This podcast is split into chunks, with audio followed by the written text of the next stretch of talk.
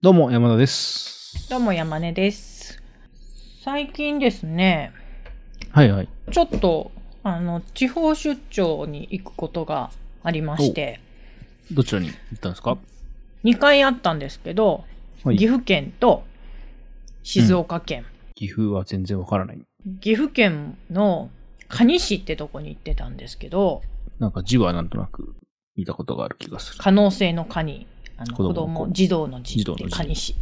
はい。で、岐阜県の蟹市に行くには名古屋で降りて、そこから、えっと、名古屋から電車でさらに1時間くらいのとこなんですけどね。なんか一応名古屋のベッドタウンになるのかなえー、そうなんですね。だからい家から行くと、片道4時間くらいっていう計算になって、まあ、新幹線がね、外れるとそうなりますよね。どそう。新幹線で名古屋まで行って、で、そこから乗り換えて、乗り換えの回数はそんなに多くないんだけれどもっていう感じなんですよ。で、まあ、仕事で行くから遅れちゃいけないと思って、早め早めに行動してたら、なんと、名古屋で1時間も時間の余裕ができてしまいまして、うん。1時間で割とな 時間なんですよね。まあ、でも名古屋だったらいろいろあるから、そう。で、まあ先に移動しちゃうっていうのも考えたけれども、の蟹市の駅の周辺はあんまりなさそうだなっていうのがなんとなくネットで見て感じたので、じゃあまあこれは安全に名古屋でちょっと時間潰すかってことで、うん。名古屋といえばひつまぶし？コンパルのエビカツサンド。えー、あれ？それ初めて聞きましたよ、僕。あの、コンパルってね、カタカナでコンパルっていう、あの、喫茶店なんですけど、で、名古屋市内にね、何軒かあるんですけど、あの、名古屋駅の名鉄地下街みたいなとこにもあるって書いてあって、いや、知らない。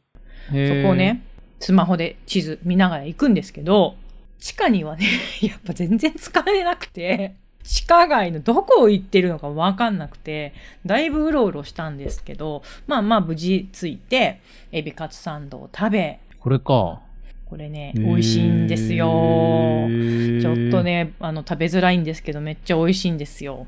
こんな名物が。知らなかったわ。名古屋何回か行ったのに。これ、あの、テイクアウトもできるので、次名古屋に行くときには、ぜひ。いや、いや、いや、なんか、全然あれでしたわ。スガキ屋とかそういうとこにしか、あれが向かなかったですわ。で、あのーそこで小腹満たして、うん。無事蟹市に移動して、で、まあ仕事を終え、で、もうすっごい空が広いんですよ。まあね。はい。で、その日ね、雲一つない青空で、で仕事終わったのが4時過ぎとか5時とかだったから、ちょうどね、日が暮れるマジックアワーで、うんうん。めちゃくちゃ綺麗で、あ、もうこの夕焼け見れただけでも、この仕事、あの、今回のこの案件やっててよかったなと思うぐらいに、すっごく良くて。旅行じゃないですか。その日は、あの、岐阜市に移動して、うんあの、岐阜市内の長良川沿岸の温泉宿に泊まって、うん。ちょっと一人でのんびり温泉入って、ああ、めっちゃいいですね。まあそんな感じ。うん。で、我が家は、夫も私も、それぞれ出張に行ったり、あの、一人で帰省したりとかすると、食べ物お土産をめちゃめちゃ買うんですよ。う。もう食料調達に行ってきたのかっていうくらい買うんですよ。まあ気持ちわかりますよ、それは。でうん、帰ってきたら、お土産開封の儀みたいなのをやって、そこは気持ちわかんないけど、まあ。テーブルにうん綺麗に並べて、一個一個、これはなんとかですっていうプレゼンをするっていうのをするんですけど、うん。で、一個ですね、あの、和菓子屋さんの、うん。えっと、土屋っていう和菓子屋さんの水の色っていう和菓子がありまして、これね、漫画でね、お土産何にしようっていう漫画があるんですよ。うん。うん。全国のいろんな、あの、お土産を、あうん。の。買ってくるっていう漫画なんですけど、そんなのあるんですか？はい。私この漫画、あの、お土産何がいい？お土産何がいいかな？ちょっと待ってくださいね。うーんとお土産どうしよお土産どうしよう。はい。う。ほんとだ、知らない。いや、面白そうですね。超いいじゃないですか、お土産で。これ主人公がもうち日本全国出張に行くっていう設定で、はいはい。で、出張に行くと絶対に職場にお土産を買ってくる主人公なんですよ。でこの主人公が岐阜に行った時に、この水の色っていうお土産を買ってくるっていうエピソードがあって、それを見てね、すっごい綺麗な和和菓子だなと思っいや、て、水の色今見っけたけど、すごいですね、これ。そう。うん。でもこれをいつか買ってみたいな、食べてみたいな、あの、まず実物見たいなってずっと思ってて、うんだけど、今回のその出張行く時に、行く前に調べたら、うんあの大垣市のお店で、うんで、もう店舗販売しかないって書いてあったから、あこれはちょっとはあ岐阜市内では買えないなと思って諦めてたんですよ。うん。なんですけど、岐阜駅でこの土屋がちょっと出してて、無事買えまして。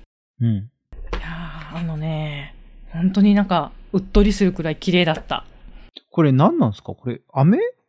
えっとね、あの、な、なんだろう。干し金玉だっけな？あの、和菓子のゼゼリーみたいなやつあるじゃないですか。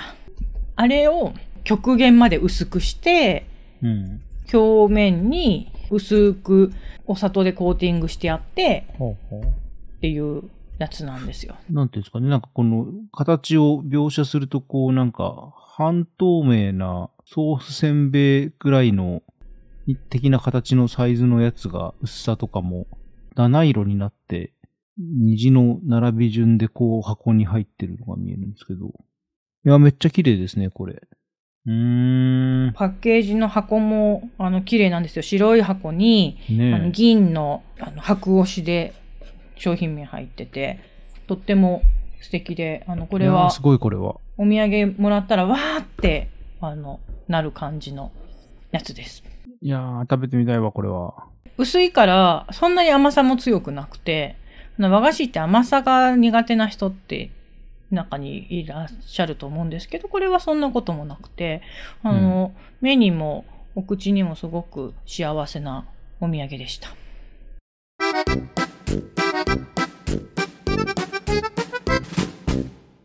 で、まあ、それが岐阜県に行ってきた時で。で、その数日後に今度は静岡県に行きまして、うん。えっと、仕事は岩田市だったんですけど、私っていうと静岡の西の方？西の方。そう静岡ってめちゃめちゃ長いんですよね。そう長いですからね、静岡は。はい。で、岩田市で仕事を終えて、で、浜松に泊まって、学生時代の友達に会ってっていうのをしていて、で、浜松で泊まるって決めて、食べるものっていうので、二つ最初から心に決めてたものがありまして。餃子でしょ？はい。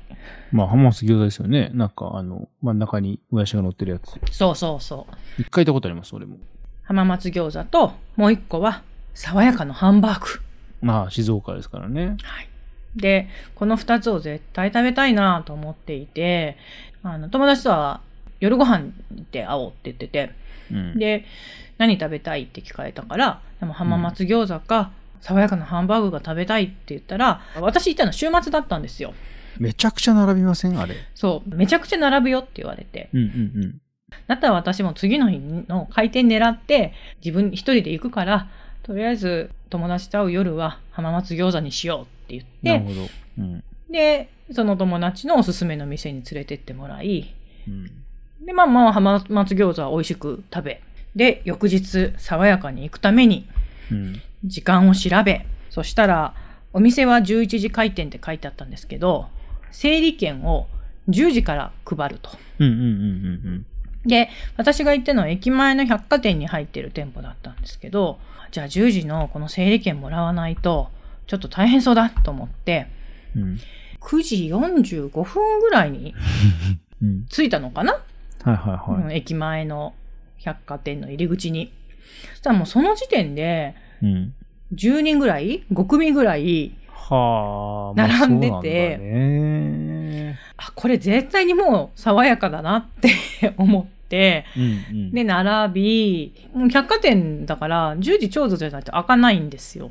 で、うんうん開いて、だけどまあみんなお行儀良くて別にダッシュとかもせず、ちゃんと並んだ順に行き、あ、そうか、百貨店の前に並んでんのか。そうそう、中に入れないから。そういうことか。はあ、すごい。うん。で、あの、10時の開店とともに、あの、エレベーターで、レストランフロアに行きっていう感じで、うん。行って、整理券うん。取って、そしたらまあ、さすがに、そんなもう5、6番目に並んでたから、1巡目でご案内できますよって言われて、待ってたんですよ。だから結局10時に整理券もらっても、開店11時だから、ただまうんあ週末はもうちょっと早めに10時40分ぐらいには開店しますって言ってたんですけど、うんまあそれでも3、40分は待つわけじゃないですか。